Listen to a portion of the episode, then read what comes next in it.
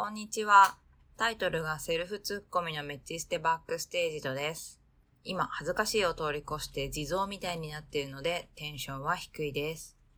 先日、メチステでビーズが提供したアドちゃんのディグニティが最高って喋ったんですが、これ、おっさん エフエム のクリスさんから、ディグニティって読むのってツッコミをいただいてですね、うん、違うよね、みたいな。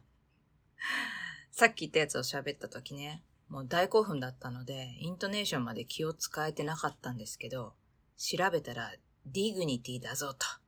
ディグニティ。ただテレビでは、ディグニティ、ディグニティ、どっちも言ってたんですけど、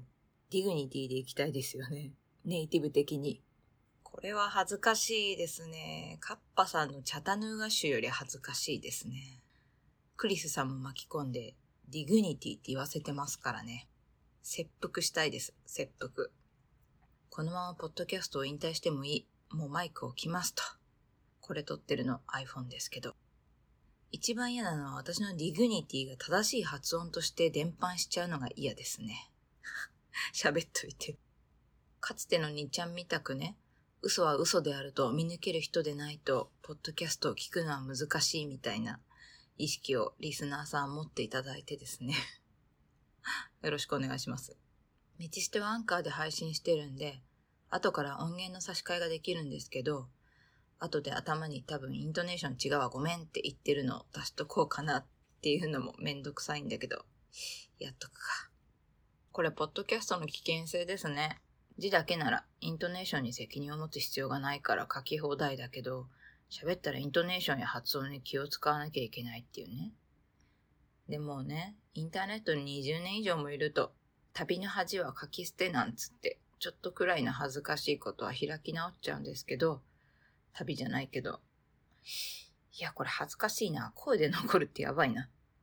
あと、しつこいですが、ディグニティのギターソロの中間のアドちゃんのフェイクがコーラス込みで大変素晴らしいので、ぜひ聴いてください。落ち着いて最近あったこと喋ろう。誕生日が近くてね、妹たちと出かけて、ロフトで私が欲しいものをざーっと買ってもらったり、他にもいろいろいただいたんですが、昨日、スノーさんが喋られてた大豪さんの一緒にシリーズのノートブックデスクってノート、私も使ってるんですが、これすごくおすすめです。ノート ピーシー とかキーボードの手前に置いて使う感じで、じゅうごインチとじゅうさんインチ対応のにサイズがあるんですけど、近年流行りのガラスペンとかインク沼にもハマってて、ガラスペンとか万年筆で裏写りのないノート、紙探しも結構してまして、この大豪さんの一緒にの紙がね、まさにこれガラスペンとか万年筆筆記に耐えうるんですよ。裏写り抜けがないんです。優秀。ツルツルしてて手触りも良くて。で、妹たちに来年のほぼ日手帳を買ってもらったんですが、ほぼ日手帳の紙はともえリバーって言って、結構万年筆やガラスペン筆記にも耐えうるように作られてて有名なんですけど、大豪さんの一緒にはこのトモエリバーじゃないオリジナルの紙らしいんですけど、抜けないんですよね。にじまない。裏写りない。もともと事務的なアイテムがメインの大豪さんですが、この一緒には結構カジュアルなアイテムなので、よかったら使ってみてください。あとはね、ビーズの福岡のセット解体中の事故ね、ちょっと辛かったですね。死者が出てなくて幸いだったんですけど、